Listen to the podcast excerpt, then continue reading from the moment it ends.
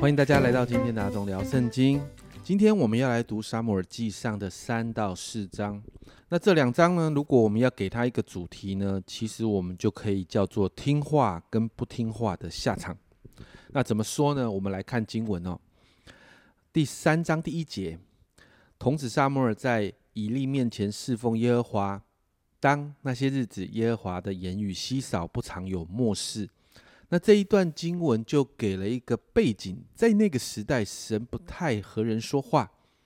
但很有趣的是，在第三章的四到十节，神三次对沙摩尔说话。小沙摩尔当时不太明白，去问了以利。那以利后来告诉沙摩尔说：“如果神在说，要沙摩尔这样说，请说，仆人静听。”那这一句话要表达的是，就是把神当作神。而我们是神的仆人，要用尊敬的态度来听神的话。那这个态度是讨神喜悦的。所以神把关于以利家最后一次神啊，神对沙穆尔说话，沙穆尔就说啊，仆人静听的时候，神就把以利家整个不尊重神所带来的下场，就告诉了沙摩尔。那沙摩尔当然到最后，你看到他也把这样的事情转达了以利。那以利自己知道是自己的错误，所以在十八节，沙摩尔就把一切话都告诉以利，并没有隐瞒。以利说：“这是出于耶和华，愿他凭自己的旨意而行。”这一章我们看到沙摩尔听话，让神可以使用他。所以到十九、二十节这里，你看到这一个很特别啊。沙摩尔长大了，耶和华与他同在，使他所说的话一句都不落空。从旦到别是巴，所有的以色列人都知道耶和华立沙摩尔为先知。所以在这个地方很特别，先知，呃，这样的一个词语，在这在沙摩尔身上，神开始透过先知对人说话。神自己设立沙摩尔成为先知，而且也接替了以利祭司的位置。接着。到了第四章，我们看到以色列人和非利士人当中有了冲突，大家啊，大家非常的对啊，对对方非常的不开心，他们开启了战争。第三节，第四章第三节，百姓回到营里，以色列的长老说：“耶和华今日为何使我们败在非利士人面前呢？我们不如将耶和华的约柜从示罗抬到我们这里来，好在我们中间救我们脱离敌人的手。”这个整个经文里面，从头到尾神都没有介入哦。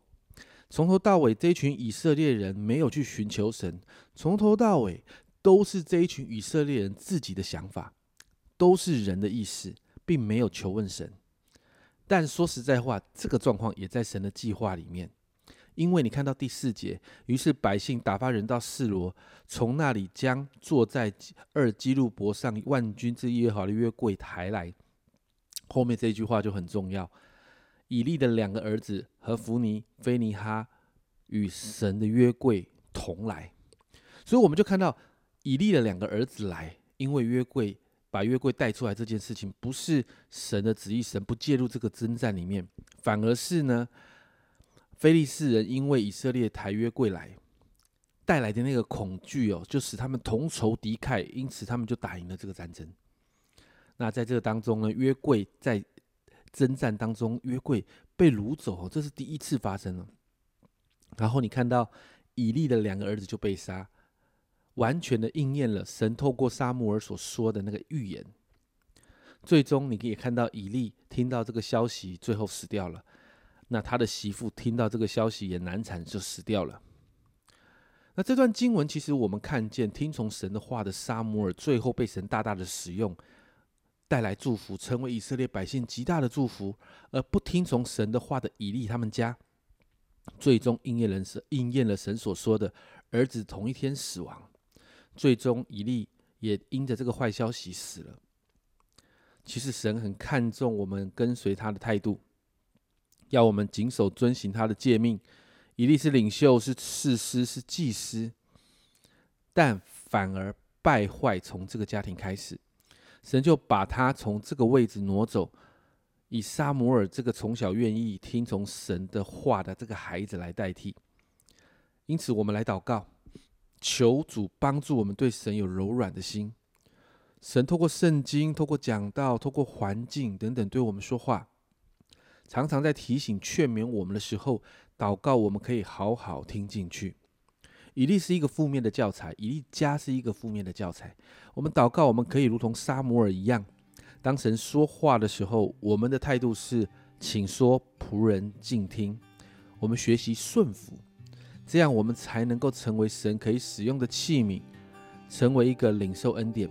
成为祝福的人，这是今天的分享。我们一起来祷告，亲爱的天父，我向你来祷告，求圣灵帮助我们，让我们里里面有一个柔软的心，让我们常常听见神你对我们说话的时候，神你透过圣经、透过讲道、透过环境对我们说话的时候，主啊主啊，你让我们的心可以听得进去。主啊，主啊，今天你用以利这个负面的教材，在提醒我们每一位。主啊，主啊，让我们要学习听从你的话。主啊，祷告我们每一个人都像沙摩尔一样。主啊，你说话的时候，主啊，我们就说，请说，仆人静听。主啊，让我们用对的态度来听你对我们所说的每一句话。特别在这个疫情的时候，主要我知道，主要你要帮助我们突破，主要你要帮助我们面对许多的挑战。主，你常常对我们说话，但主，你帮助我们，让我们成为一个听话的人。谢谢主，祷告奉耶稣的名，阿门。家人们、朋友们，神的话要好好听，请说仆人静听这句话很重要，我们真的要好好学习听神的话。这是阿忠聊圣经今天的分享。阿忠聊圣经，我们明天见。